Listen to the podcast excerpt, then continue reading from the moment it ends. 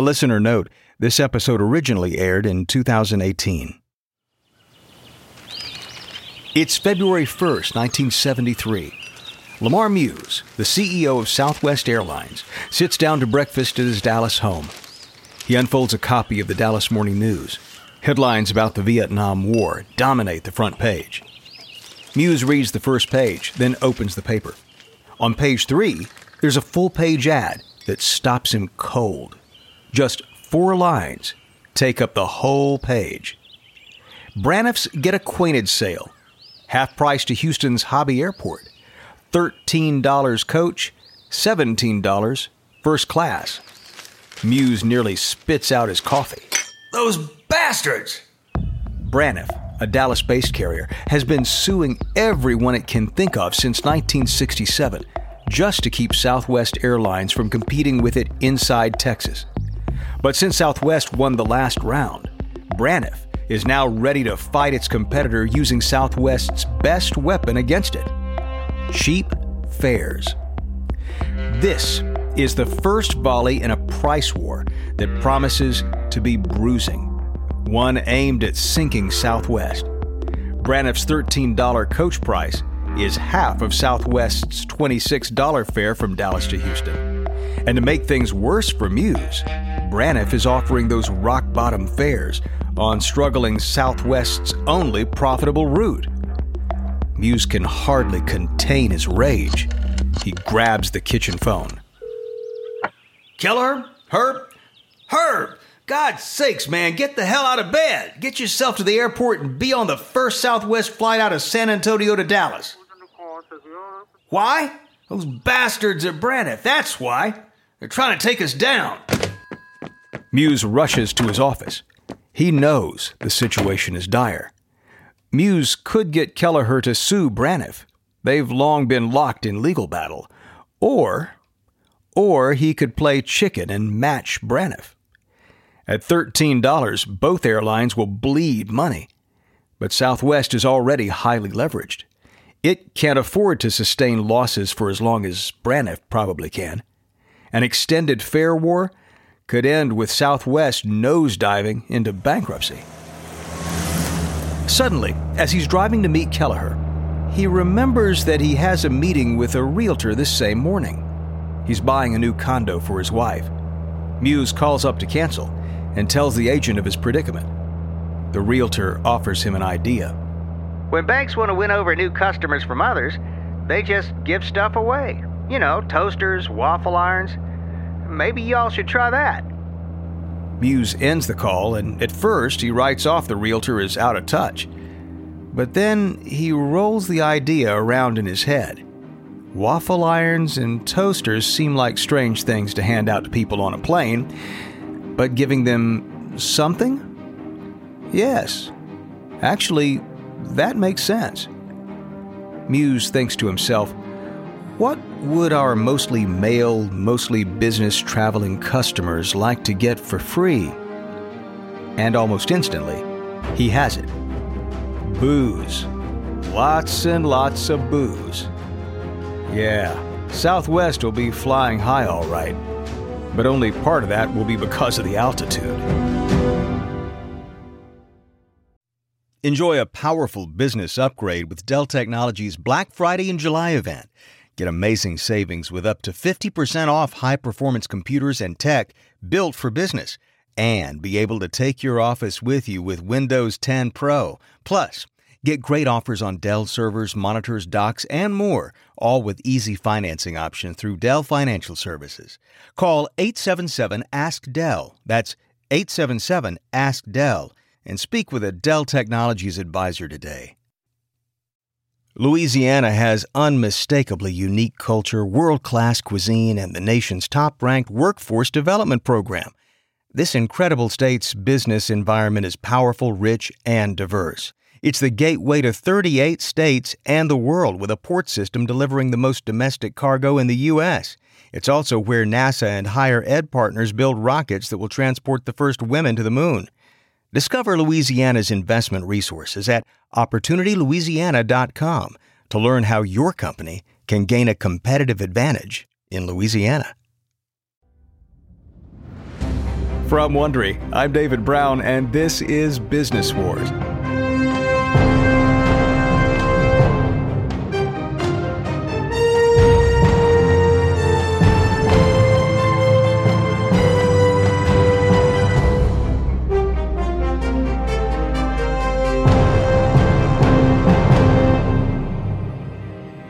Listening to the second episode of our Southwest versus American Airlines series, Dogfight over Dallas.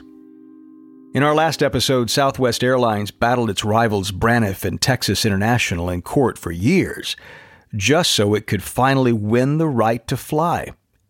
Once aloft, the airline immediately ran into financial headwinds, overextending itself by buying too many planes too soon. Its solution was revolutionary.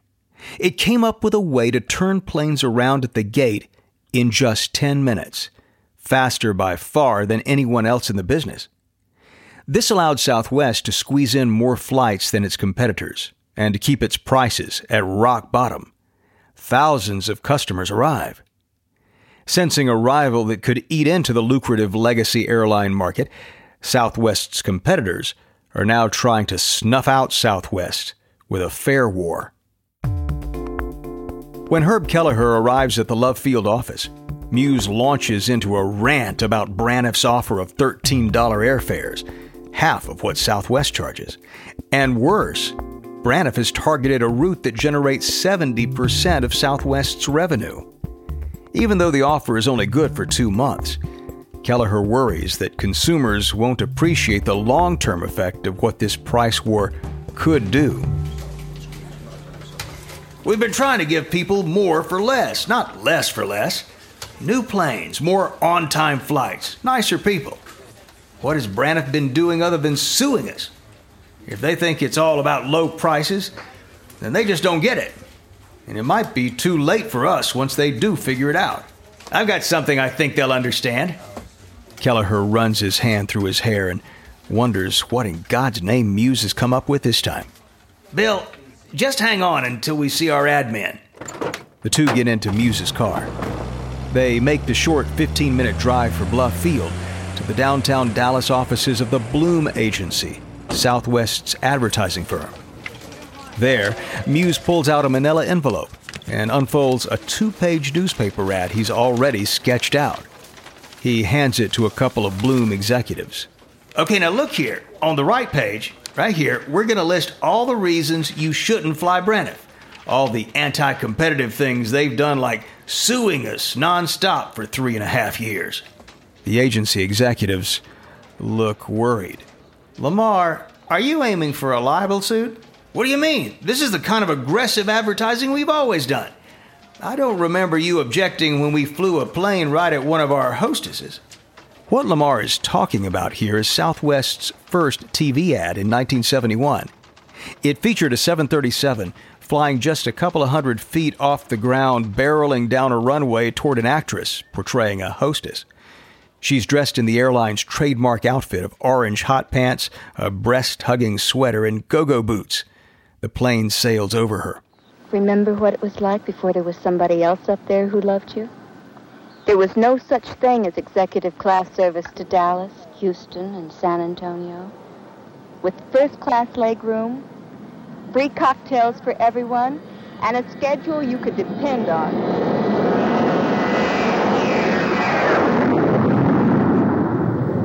Remember? Muse wants something as memorable as that racy ad but one that's less about the nod and wink sex appeal that played on the double entendre of the company's home base, Love Field. Southwest calls itself the Love Airline, but today, Muse is not in a loving mood. In fact, he's ready to pick a fight with Braniff. Look, just matching Braniff isn't good enough. Oh, we'll match them all right, but we'll also give customers a reason to pay full price. Your plan to beat Braniff is to get your customers to pay full price? Damn straight. We're going to give them a fifth of whiskey, maybe a fifth of vodka. Their choice. Why would anyone pay full fare just to get a fifth of booze? Because most of our passengers are businessmen with expense accounts. Their companies don't really care whether they reimburse their businessmen $13 or $26 in expenses, but it does matter to the passengers. They get to walk away with a bottle of booze. Kelleher, Muse, and Southwest's own madmen agree that this plan is just crazy enough to work. Just two days after Braniff's initial ad appears, Southwest runs a two page response in Dallas and Houston papers. It's Southwest's call to arms. On the left hand page, in big, bold type, it reads No one is going to shoot Southwest Airlines out of the sky for a lousy $13. Muse's signature is right under that. The right side of the page reads If they'll fly you for $13 and that's what you really want, we'll fly you for $13. Or read on. The finer print lists the terms of the liquor giveaway. Muse prints up 50,000 flyers with a similar message. Southwest staffers, including hostesses and pilots in their flight uniforms, volunteer to spend two days fanning out across downtown Dallas and Houston, distributing the flyers to passersby. Muse dispatches other staffers to load up Love Field with cases of Chivas Regal, Jack Daniels, Crown Royal, and Smirnoff vodka. And if any non drinkers get on board, he orders 1,000 leather padded ice buckets from a Dallas based discount retailer. A few weeks into the giveaway, a Southwest staffer gets a call from a friend whose husband is a frequent Southwest passenger. And the friend has, well, it's not a complaint, actually. How much of this stuff are you Southwest people going to give away? I just opened our hallway closet the other day and a stack of whiskey bottles fell over on me. Nearly three quarters of all passengers choose to fly Southwest at twice the Braniff fare and clutching their fifth of booze as they get off the plane. Still, the work of fighting a fare war does take its toll. One night in March, Kelleher returns home to San Antonio. His 12 year old daughter watches as Kelleher lumbers to the front door. His shoulders are slumped. What's the matter, Dad? You look really down. Let's just, it's just this fare war. It's such a tough fight. Kelleher's daughter contemplates the statement for a few seconds. Well, Dad, you started it. Finally, on April Fool's Day 1973, Braniff blinks. It ends its sale. Southwest continues to offer $13 fares to San Antonio, but it ends its liquor giveaway and $13 weekday fares to Houston. Muse tallies the numbers and reports some remarkable findings to the board over breakfast in Dallas. For the months of February and March, Southwest Airlines gave away more Chivas Regal than was actually sold in all of Texas. And Chivas hasn't even bothered to send us a thank you note. Our passenger count was up 66% in the last month of the $13 sale, and in March, Southwest Airlines posted its first monthly profit $18,173. Okay, okay, so it's not a ton of money. But for the first time since Kelleher begged the board five years ago to fight its rivals in court, Southwest Airlines is in the black. But in his presentation to the board, Muse leaves out one crucial piece of bad news. There's a new trial underway. This time, the cities of Dallas and Fort Worth are suing Southwest. The airline refuses to move to the new Dallas Fort Worth airport that's just about to open on 18,000 acres of Texas prairie. Kelleher and Muse and everyone else at Southwest thinks that DFW's remote location is too far for their commuter airline passengers going from, say, Dallas to Houston. Muse offers the same line to city leaders who call and ask him to reconsider.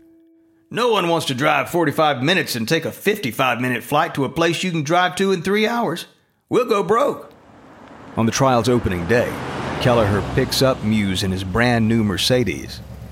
He's a legal genius and a tireless worker. But Kelleher is not a detail person, and he's forgotten to find out one thing. Lamar, where exactly is the federal courthouse? Damn it, Herb, I don't know where it is. We're in one of the most important business trials of the century. How are we supposed to win if my own damn lawyer can't even find the freaking courthouse? Eventually, clumsily, They navigate their way to the building. They don't know it when they arrive at the trial, but they have also just steered themselves and Southwest onto a collision course with yet another competitor, American Airlines. Listen up, business owners and entrepreneurs. If you've ever been to a trade show, you know the risk of spending tens of thousands of dollars just for retail buyers to walk right past your booth without batting an eye. Well, Volcanic is the one stop all around solution to brand and buyer connection. Skip the trade shows, forget the rep groups. Volcanic allows you to message retailers directly and showcase your products. With a Volcanic account, you can see which retailers are interested in your products and find new retailers that are a perfect fit for your target market. See what buyers are looking for and instantly jump into a live chat room when a buyer spends more than 60 seconds on your page. Track industry trends and analytics so that you can produce what the market is demanding.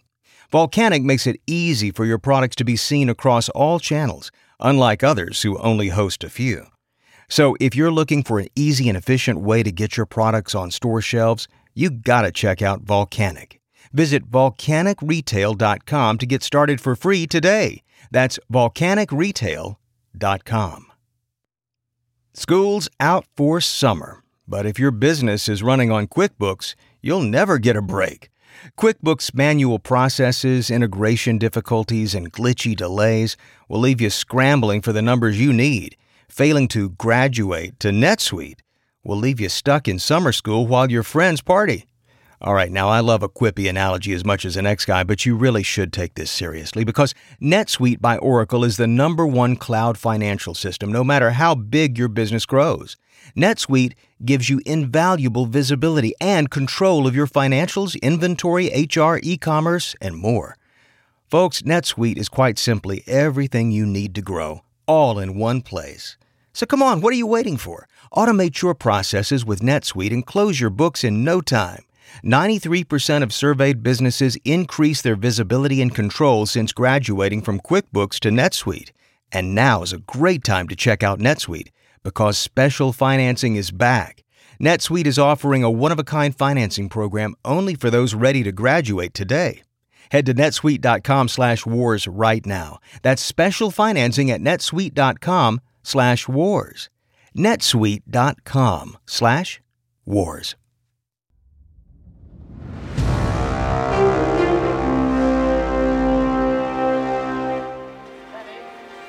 In June of 1973, Robert Bob Crandall, Vice President for Data Services at American Airlines, boards a plane from New York bound for Tulsa, Oklahoma. That's where American Airlines runs a data center. American Airlines is already the most computerized company in the industry. It's been running IBM's Semi Automatic Business Research Environment, or SABRE as it's known, since 1962. The data collection system has given American an advantage. No other airline has as complete a picture of how many people are flying on its planes in any given day. Many airlines still use typewriter style terminals to enter reservations, or even take them by hand. In this era of government regulation, airlines live in a protective cocoon. There is little incentive for the airlines to capture market efficiencies and competitive advantages through technology.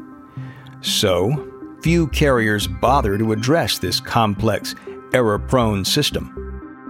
Crandall is one of the few who believes this is mission critical, and he's only been with American for three months. But the 38 year old 6 foot 2 inch rail thin Rhode Islander with a foul mouth has already given American's board of directors an earful. He's told them that the company can make a lot more money by using data to more tightly schedule its flights. Now, he's en route to Tulsa to find a way to do just that. As Crandall arrives at the Tulsa Data Center, Max Hopper greets him Hopper is a 37 year old Texan and a pioneering whiz with corporate data processing. Hopper leads Crandall down a long hallway and into an elevator. They're going to the basement. They enter a room packed to the ceiling with boxes. Well, here we are, Bob. In these boxes, we have a thousand cathode ray tube monitors. They're still in the original plastic. Been right here for two years. They've never been touched. Ah, and, and we can use these things to computerize our reservations to give us all kinds of new data? We can. We can. These displays with keyboards in our mainframes could really be something powerful. I've been trying to tell everyone that. We could computerize reservations. We could collect better data and have tighter control over flight scheduling. I don't get it. Why aren't we using these? Well, the problem is that the marketing department oversees reservations.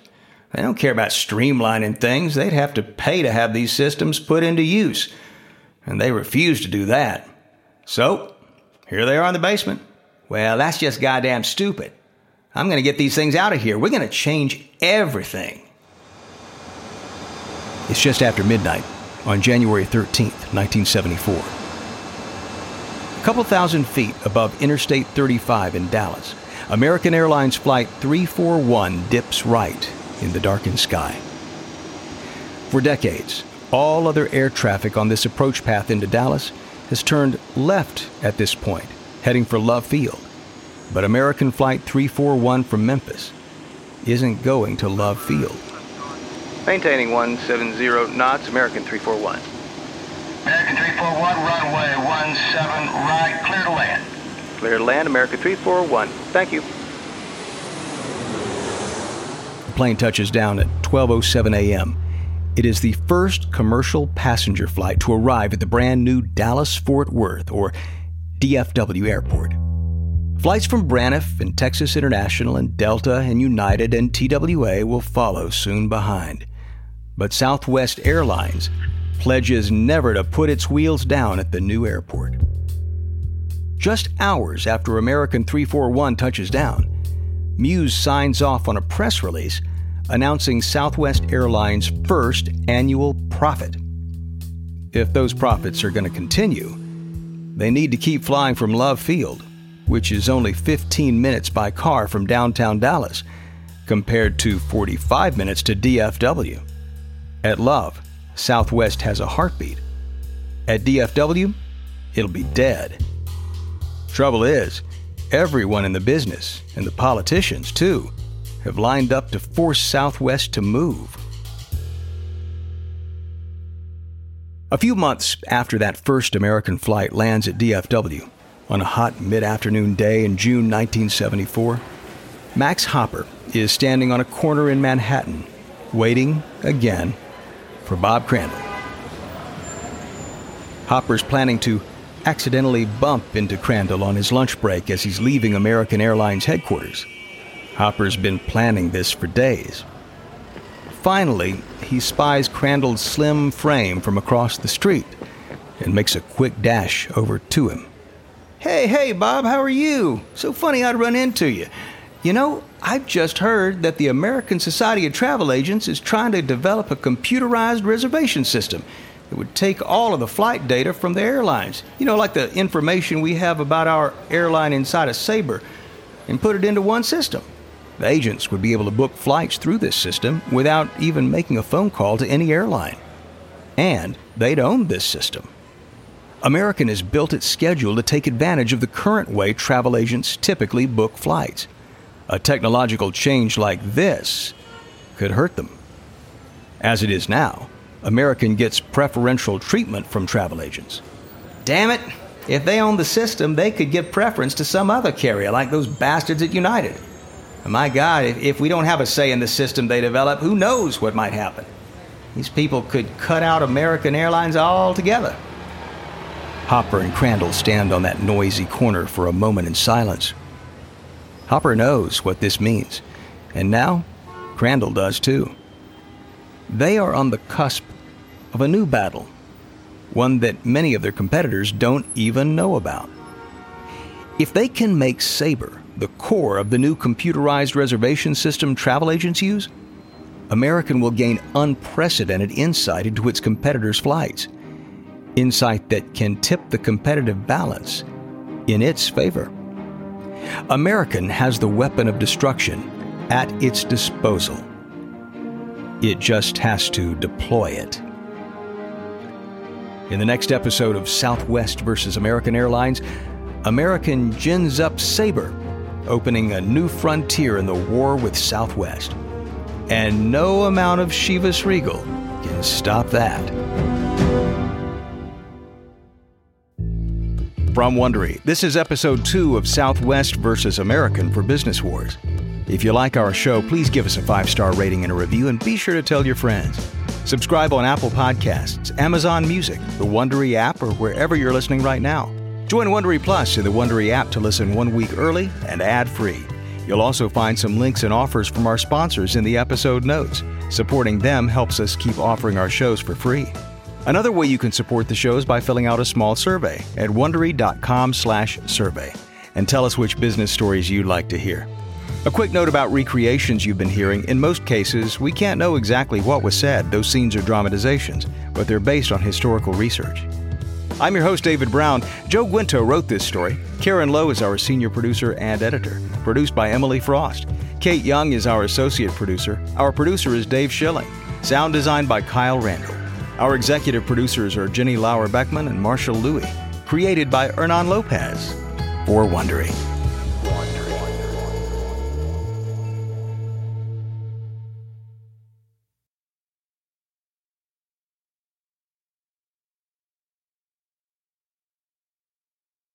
Hey, I'm Mike Corey, the host of Wondery's show Against the Odds. In our next season, I'm telling an amazing true story about American sailors who wrecked their ship off the coast of Africa in 1815. They're captured by a nomadic tribe. To escape, they will need to cross the largest hot desert in the world to reach civilization. They will battle against blistering heat, inhumane conditions, hunger, and thirst. Their heroic fight to get home will have a much greater impact than just on their own lives. It will influence a future president and change the course of American history in ways that are still felt today. This is the true story of the men who made it, and it's one that you don't want to miss. Subscribe to Against the Odds on Apple Podcasts, Amazon Music, the Wondery app, or wherever you're listening right now.